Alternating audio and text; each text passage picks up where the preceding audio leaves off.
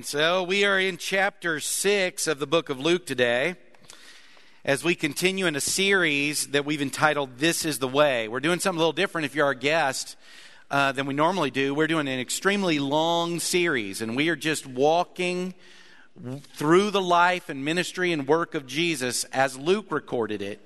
And uh, we're spending a good portion of this year literally going through the text uh, in the way that Luke organized it. He, he said he, we picked Luke because he said that he did his homework, he did his research, and he, after he did that, he put it together in an orderly fashion. And so we're, we're looking specifically through the lens of what did Luke consider orderly? Why did he write it the way he wrote it? What did he put in there? And what do we glean about this kingdom that Jesus is bringing? So we have uh, so far in the first five verses seen uh, some of what he's his introduction to the book in the pregnancies of John uh, of John, the pregnancies of with John of of of his mom and Jesus' mom.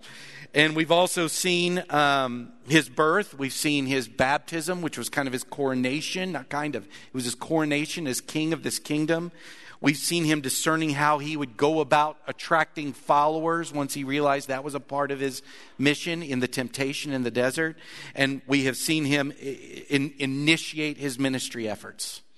And so his move last week was to start inviting others to follow him, to become what are called disciples. That's a learner or an apprentice of a teacher or a rabbi in order to become like them. And so we've seen all this and we've gleaned a lot. And I've tried to point that out to you each week. I won't repreach the first few sermons, but point out to you what Luke is telling us about this kingdom that is so countercultural. But here in chapter 6, Luke does has Jesus, records Jesus doing three things. First, Jesus is now no more just gleaning about the kingdom. The bulk of this chapter is him teaching overtly now to his disciples that he's chosen what this kingdom is about and just how upside down it is from not just culture, but from religion and established religion as it was then.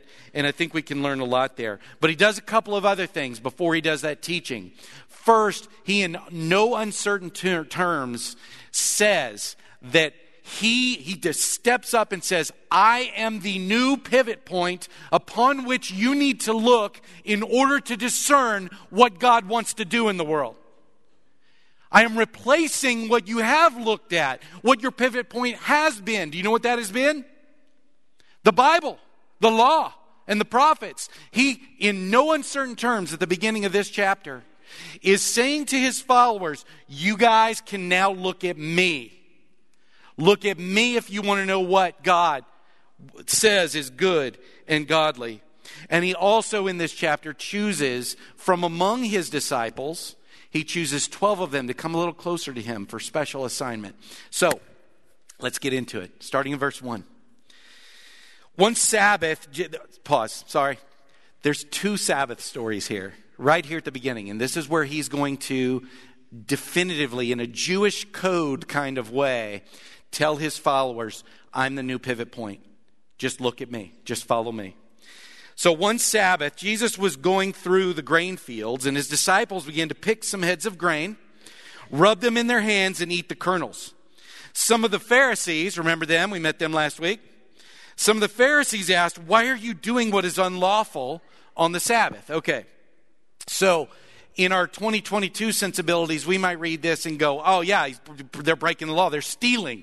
They're walking through someone else's field and taking their grain. But that is not what they're saying is unlawful. As a matter of fact, one of the great mercies of the law to the marginalized, to the poor, and the hungry, where you're allowed to go through someone else's field and grab some of just a little bit of grain if you're hungry. Okay? You were allowed to do that so long as you didn't have a container that you were filling up to take home or you weren't using any kind of uh, tool in order to, to get that food. So they were not necessarily breaking the law, except that they were doing it on the Sabbath. So the Sabbath day was holy to the Jews, okay? It was based on creation. There were six days God worked, and on the seventh day he rested, and that was the, the, the archetype for the Jewish people to always take the seventh day, the Sabbath day, Saturday for them, and rest. Now, it had evolved up to now to where these Pharisees and these teachers of the law, they wanted to be sure, remember, they were following the law. They'd become what we call legalists. Okay? And they were all about getting it right. So to get this generic keep the Sabbath day holy command right, they needed to define what work was. And so they got down into details that are not necessarily scriptural. They might base it in some obscure passage, but they would take that and they'd make it a rule. And so if you did that, any of these things that were called work on the Sabbath, you were doing something unlawful. And that was what was happening here. There were four kinds of work that were unlawful were reaping, threshing, winnowing, and preparing food. And so by plucking the corn, they were reaping. By rubbing in their hands, they were threshing. By flinging away the husks and keeping what's edible, they were winnowing, and simply since they ate it, we know they had prepared the food. So they were breaking four laws right here. That's what they were saying. So here's how Jesus answered them. He does not get into there, he does many other times, but here, for whatever reason, he doesn't get into addressing what I just addressed. That you're, you're being nitpicky, you're making stuff up and applying it to these verses and, and holding that over people in a way that's not really biblical. He doesn't do that. He goes a different angle, a more condemning one for them. Verse 3 Jesus answered them, Have you never read what David did when he and his companions were hungry? He entered the house of God, that's the temple, and taking the consecrated bread, he ate what is lawful only for priests to eat. And he also gave some to his companions. Then Jesus said to them, The Son of Man is Lord of the Sabbath. This is massive, massive statement here. Again, the Pharisees, the most devoted, religious people of the day are confronting Jesus, these followers, new rabbi, and there is a clear condemning call on Jesus, and these disciples are watching. What do they see him do? He takes them back. He takes these Pharisees back to a well known story in 1 Samuel 21 with their hero, King David who was anointed king, but he wasn't king yet. Saul was still king. Saul was angry that David was taking his spot. Threw a spear at him. David's running. He's got his little ragtag group of loyalists, and they are fighting for their lives, and they're hungry. They come to the temple, and they come in and they ask for the bread of presence 12 loaves that are baked once a week, I believe, and put out, and only the priests can eat it. By the law, it's in Leviticus, it's by the law. But they did give him his anointed as king, ness, I made that up, his anointed as kingness, and his men's hunger, the need, trumped the law. Starting with those priests who did it, all the way up to and including these Pharisees. They would never condemn David for that. And so he says, You don't condemn him and you're condemning me. He's, he's saying, Someone greater than David's here. You don't condemn David. You don't condemn me. That Sabbath, that's mine. I'm the Lord of the Sabbath. Warren Wiersbe in his commentary says that this was massive statement of Jesus that he was claiming Godhead here. He was claiming he was God because the Sabbath is God's. God made it for him, for his people to honor him. And he says, It belongs to me. And if you go over to Matthew, there's this other little phrase. I always thought somewhere in one of these accounts it said that Jesus said, I'm greater than one greater than David here. It didn't say that. It says, One greater than the temple is here. He's claiming he's higher than the temple of God, that he's higher than their hero David, that he is God. This was a massive statement. I can guarantee you his new followers were astounded. The Pharisees, we'll see how they reacted here in this next Sabbath story. It says, On another Sabbath, he went into the synagogue and was teaching, and a man was there whose right hand was shriveled. The Pharisees and the teachers of the law were looking for a reason to accuse Jesus, so they watched him closely to see if he would heal on the Sabbath. But Jesus knew what they were thinking and said to the man with the shriveled hand, Get up and stand in front of everyone. He's he is picking a fight. You just got to understand what he's doing here. He knows what they're doing. They may have brought this man that they knew into the synagogue for this reason. Because it says they were looking for a reason to accuse him. And of course, there's some healings that are allowed on the Sabbath day, but there's others that aren't urgent, where life and death isn't in the balance, that are not. If it can wait till Monday, it must. That's work. That's work. So they were setting him up. So he knows this. He says, he says, get up and stand up in front of everybody. We're not doing anything covert here. I'm going to make my point. So he got up and stood there. Then Jesus said to them, I ask you, what's lawful on the Sabbath, to do good or to do evil? To save life or destroy it? He looked around at them all. What's the answer to the question? He looked at them all. Every single one. Waiting for an answer before he then said to the man, Stretch out your hand. He did so, and his hand was completely restored. Here's their reaction. But they were furious and began to discuss with one another, with one another what they might do to Jesus. So, the point of these two stories is to show that Jesus considers him to considers himself to have the right to, to act with sovereignty, with authority. I know what's right and wrong, even if it goes against what you think is right and wrong. I know what the Bible intends, even though you're using text to condemn me. I, you look at me, followers, I'm the new authority. This would be so difficult to do. It reminded me back when I was in elementary school, there was this, uh, of course, all our elementary schools have a gym. Our gym doubled as the, had a stage for the, for, you know, for the uh, things you do on stages. And, uh, and so he goes, it, around the side, there's this door, big metal door that says, do not enter authorized personnel only. From kindergarten to fifth grade, I, I never knew what was behind that door. Why? Because there's a rule there, and I, I'm just walking by it all the time to go out to the, to go out on the playground to do what you do on playgrounds you know, because we're always going by that door. But I didn't even give a second thought because there's a sign, there's a rule. I'm not breaking that rule. So in fifth grade, I'm helping our janitor, Joe, who's awesome, Joe Garcia. He and I are working on setting up the fifth grade play.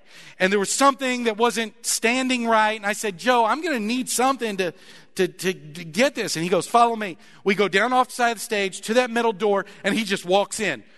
I stop as it slam. You know, he's going in because why? Because there's a rule. And it's right here on the door. He comes back and looks at me and goes, What are you doing? Come on. I'm like, Okay. And I walk in and I get to see what's back there. Why? Why is this okay? Because I'm walking with the authorized personnel. I'm, wa- I'm following the guy who probably put the sign there. Okay, he knows the intent, he knows the reason. It's not about the rule, it's about him. It's about his wisdom, it's about his reasoning. And so I could put all my attention on Joe and follow Joe and not worry about anything else. Not worry about what anyone might say. You're breaking the rules. That's what's happening here. His new followers, remember, are watching and learning. And what are they learning? They're learning Jesus is the pivot point upon which they discern what's good and godly, what's right and wrong, what is God's will versus man made religious rules. Do you do that?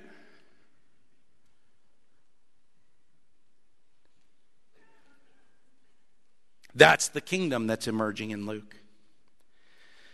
Verse 12 On one of those days, Jesus went out to a mountainside to pray, and he spent the night praying to God. When morning came, he called his disciples to him and chose twelve of them, whom he also designated apostles Simon, whom he named Peter, his brother Andrew, James, John, Philip, Bartholomew, Matthew, Thomas, James, son of Alphaeus, Simon, who was called the Zealot, Judas, son of James, and Judas Iscariot, who became a traitor. So much here. So much here. We're going to get to know some of these guys in more detail as we go. So I won't, I won't oh, there's just so much good stuff just in this one little thing. But what I want you to notice is he was calling. So you, you wouldn't know because we're only in chapter 5. We're about a year and a quarter or so into the three year ministry of Jesus already. And he has a band of disciples, these learners that have signed on to him and are following him in order to become like him. From among that crowd, he chose 12 to come closer to him. Mark says to be with him so that they might be empowered and equipped to go out and preach and have spiritual authority. So they are called for special assignment. A disciple is a learner, an apostle is a sent one. Is a sent one. And so that's what is happening here. But here's, here's just, I'm just holding, because there's so much in the teaching I want to go through next. I'll just point this out. Jesus prayed all night long before this. Jesus Christ, who I just assumed had this little connection with God, depends on prayer to make his big decisions.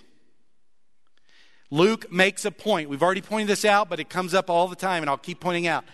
Jesus had a prayer life, and it wasn't a fake prayer life in order to be a good example to us. He was limited as a human being, just like us. And so we have the same tools he has too. When was the last thing something was important enough for you to pray all night, to really desire God's voice for?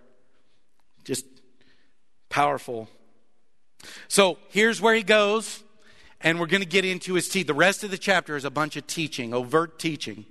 He went down with them and stood on a level place. A large crowd of his disciples was there, and a great number of people from all over Judea, from Jerusalem, from the coast of Tyre and Sidon, who had come to hear him and to be healed of their diseases. Those troubled by evil spirit, those troubled by evil spirits were cured, and the people all tried to touch him because power was coming from him and healing them all. Again, this is just a little setup for what's to come here from Luke, but there's something I want to know about here. That this power was available for, for people could just touch him and he healed them all. But that's just the backdrop here for what's happening next. I don't know how all that works. I want to know. But there it is. So after this happens, this scene of spiritual, you know, curing happening and, and physical healing happening, he then turns to his disciples and says, Blessed are you who are poor, for yours is the kingdom of God. Blessed are you, are you who hunger now for you will be satisfied. Blessed are you who weep now, for you will laugh. Blessed are you when men hate you, when they exclude you, when they insult you, when they reject your name as evil because of the Son of Man. Rejoice in that day and leap for joy, because great is your reward in heaven. For that is how their fathers treated the prophets. But woe to you who are rich, for you've already received your comfort. Woe to you who are well fed now, for you will go hungry. Woe to you who laugh now, for you will mourn and weep. Woe to you when all men speak well of you, for that is how their fathers treated the false prophets. So, for those of you familiar with the, the stories of Jesus and the different gospels, this this is similar to the Beatitudes that we find in the Sermon on the Mount over in Matthew 5, 6, and 7. There's a longer version of what we're getting here in Luke 6.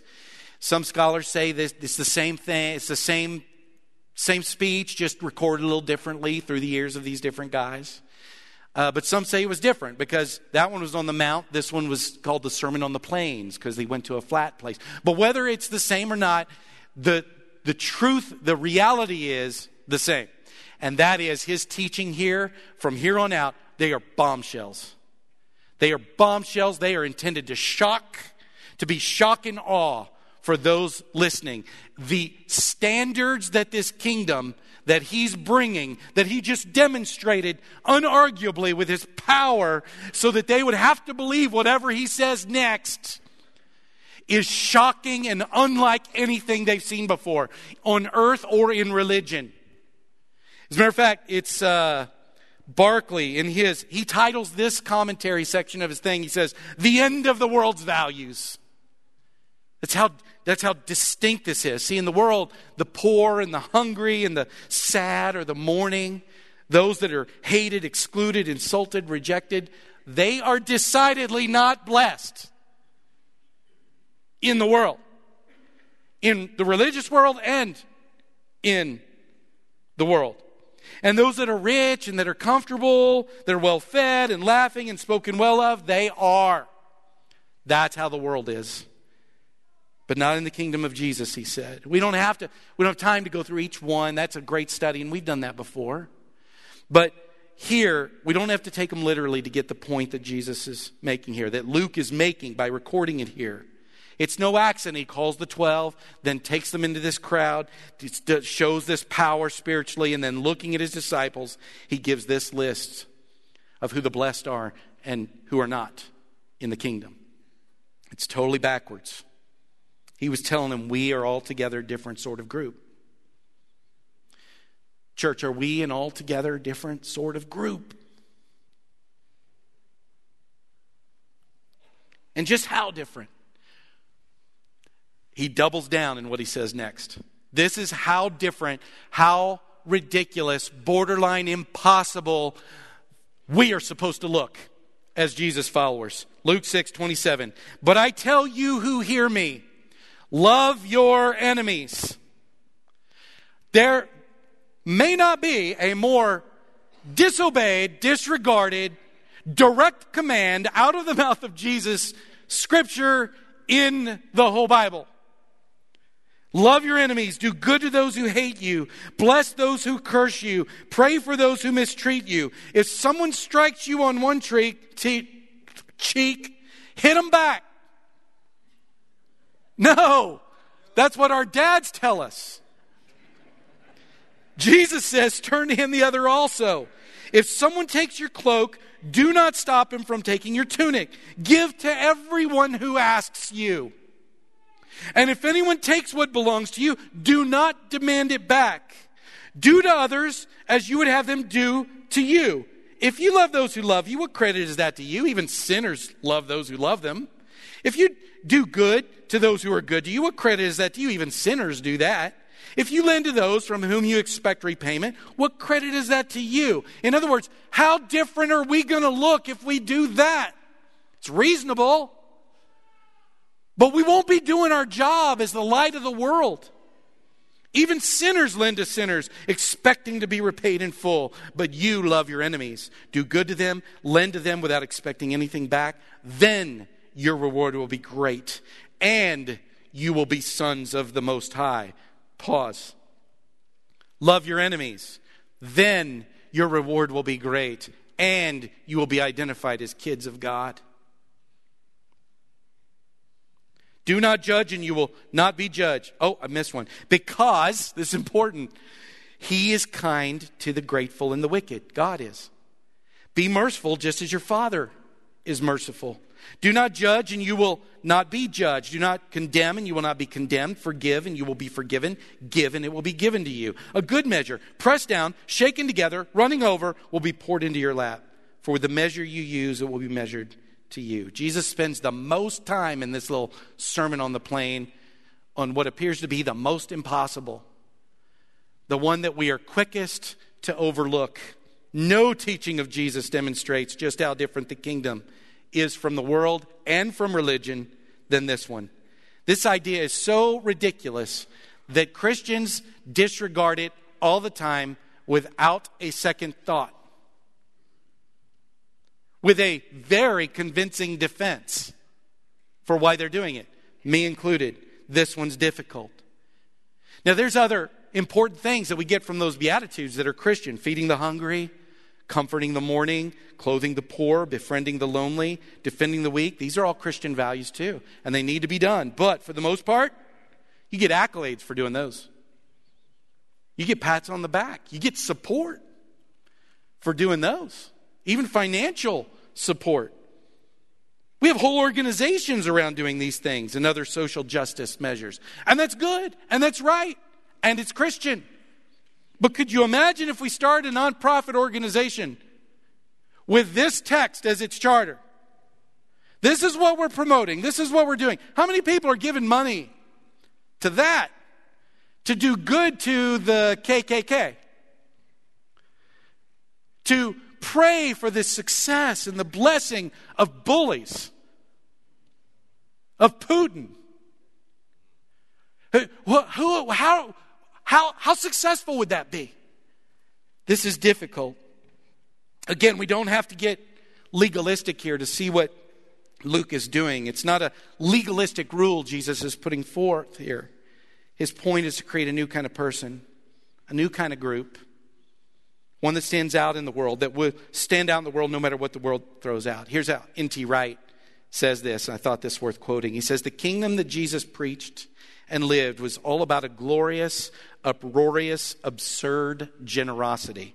Listen to this. Think of the best thing you can do for the worst person and go ahead and do it. Be a Christian. Think of the best thing you can do for the worst person and do that. You think you'll stand out? Think it'll be a light in the world? The motive for this kind of ridiculous teaching is as simple and unarguable as any you'll find in Scripture because God is this way. That's what it says. Because He is kind and grateful to the wicked. Be merciful just as your Father is merciful. If God didn't love His enemies, He'd have no one to love, including you and including me. When you love someone who doesn't deserve it, you are honoring and demonstrating and making real and visible what God does for you and what God does for the world. So Jesus is about to wrap up his teaching here, and he finishes with a little string of four humorous teachings. They're, they're, we don't usually read it as humor, but all these commentators say this was intended as memorable humor to make these points. They're humorous, but they comp- contain truths of massive importance that these disciples and we will need. Verse 39, he also told them this parable Can a blind man lead a blind man? Will they not both fall into a pit? A student is not above his teacher, but everyone who's fully trained will be like his teacher. You've heard me quote that last part a lot. But in other words, here, he's saying, first of all, don't be like these Pharisees because if you do that, you'll just be a Pharisee. You'll think like them, you'll do what they do, you'll end up where they're going to end up. And I don't want you to do that. Don't do that. He's saying you're going to be like your teachers. So if you use them as your teachers, that's what's going to happen. So he's challenging them simultaneously to break out of the box that the Jewish nation had kind of been, you know, learned themselves into, to break out of that and to instead attach, once again, to him as their teacher, to become like him, to go where he's going, because that's where he wants them to go. The next little story, that's one. Here's two. Why do you look at the speck of sawdust in your brother's eye and pay no attention to the plank in your own eye? How do you say to your brother, Brother, let me take that speck out of your eye, when you yourself fail to see the plank in your own eye? It's supposed to be funny. You hypocrite, first take the plank out of your own eye, then you will see clearly to remove the speck from your brother's eye. What always struck me about this teaching is He's not saying don't help each other with our specks. We need that. We need that loving help, but we don't need the judgment that comes with it. And so, if you've got the plank of judgment in your eye, trying to help someone with a speck, trying to help them be a little more like Christ, it's just going to hurt when that plank knocks them over the head. That's not the way Jesus wants us to do it. The Pharisees were busy, remember, in their life. They were busy for centuries now. They've been busy fine tuning what it means to follow the law. Okay, in all these different ways, they're trying to fine tune it in order to separate themselves from the other nations. They had a term for, they just were this generic. There's us, then there's all them, Gentiles. There's us, and there's two categories Jews, Gentiles. And so this law is what they use to separate themselves as God's people when their law actually tells the story that they're supposed to be a light to all people. It's in their charter to Father Abraham. You will be blessed and you will be a blessing to all nations. They need to take this, this plank out of their eye. Story three. No good tree bears bad fruit nor does a bad tree bear good fruit. Each tree is recognized by its own fruit. People do not pick, pick figs from thorn bushes or grapes from briars. He's giving a whole new way to discern whether you have interpreted Scripture right here. He's giving a whole new way for you to go to Scripture. And see, Pharisees and modern day Pharisees, we don't want to do that. We want it to be reasonable right out of the text. We need to find a verse. It says it there. Do it. Keep it simple and just do what it says, right? And just, and, and then, But he says you have to add layers to that. And one of the layers is you look at the fruit, you look at the consequences of what you're following from Scripture. You judge a tree by its fruit. If it's producing good fruit, that would be anything that's Holy Spirit fruit or Christ like, anything that's love or life, that then you need to have a bias towards you got it right, even if it doesn't sound exactly straight with Scripture. But if it sounds perfectly straight with Scripture, but it brings the fruit of division or isolation or diminishment or guilt or shame, if it brings the fruit of condemnation, if it brings any of that, you need to really question whether you got that right. No matter how right you think you got it, He's bringing in His kingdom a whole new lens through which to affirm whether you're interpreting Scripture accurately.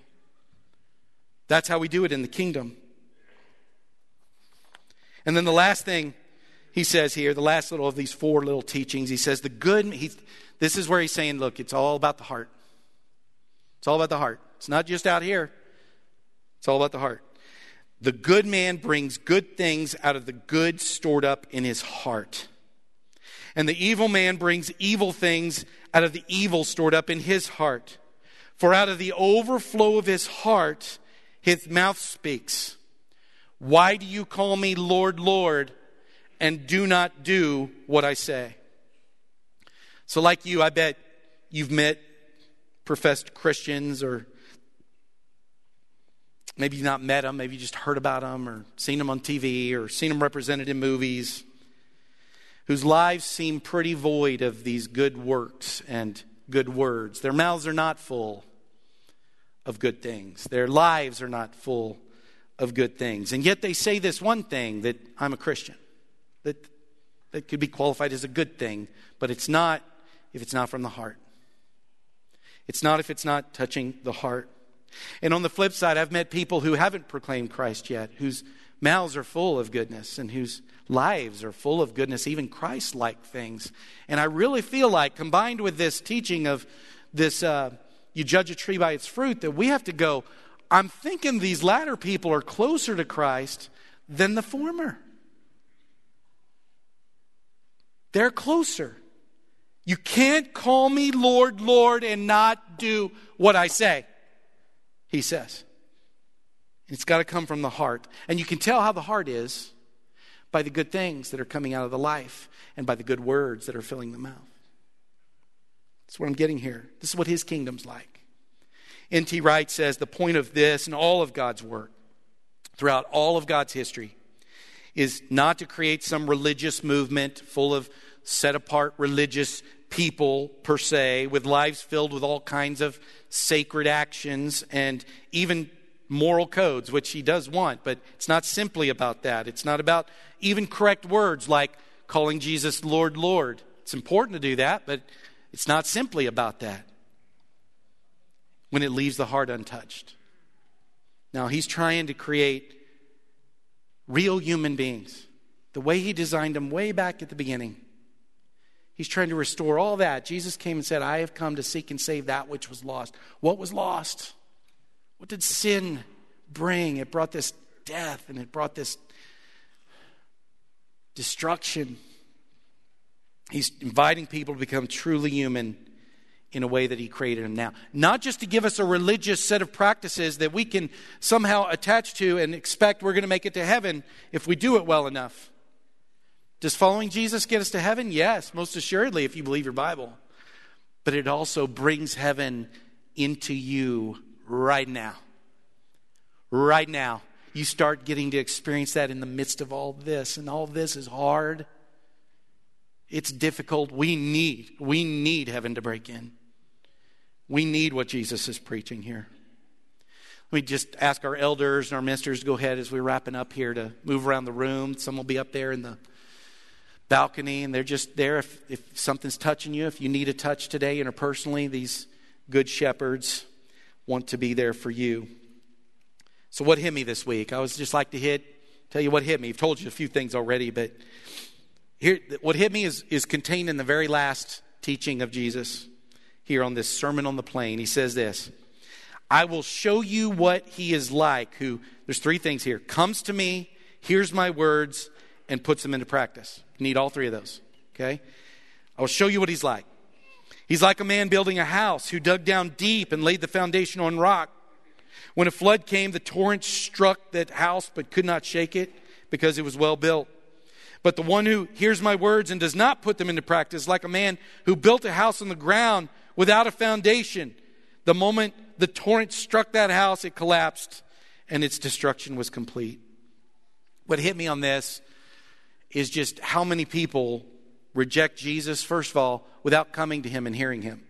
Right? They, whether they've just, they don't want to bother with it, they don't have time, they've, they've met Christians that have turned them off, because sometimes there's a big gap between Christians and Christ. I always say, please do not judge Christ by me. Judge, you know, just go to Christ on his own merits. But I want to live in a way, you and I know, that does attract them to Christ. Right? But I know there's a gap. And so it just surprised me, though, how many reject Jesus without actually hearing what he says. But worse than that, or more than that, how many people hear what Jesus says and never really give him a try? Have you ever just tried loving your enemy? Just tried it. Just see, see what happens. Find the worst possible person in your life and do the best possible thing for them. Why not? I don't know why not, but I know why. Because Jesus says those that come to him, hear him, and put it into practice are digging a foundation to something that we need, that I need. This, this world's scary. This world's difficult. This world's surprising and shocking and hard. I need a deep foundation. And so he's saying how we do that is by coming to him, listening to him, doing what he says. That's why we have each other. Because we forget and it's difficult. But I want to give it a shot. I need a group of people who will spur me onto that and will help me do that and discover this kingdom that Luke is bringing forth. If you want to know more about that kingdom, let's stand, let's sing, and if you, can, you need to come to any of us about anything, please do.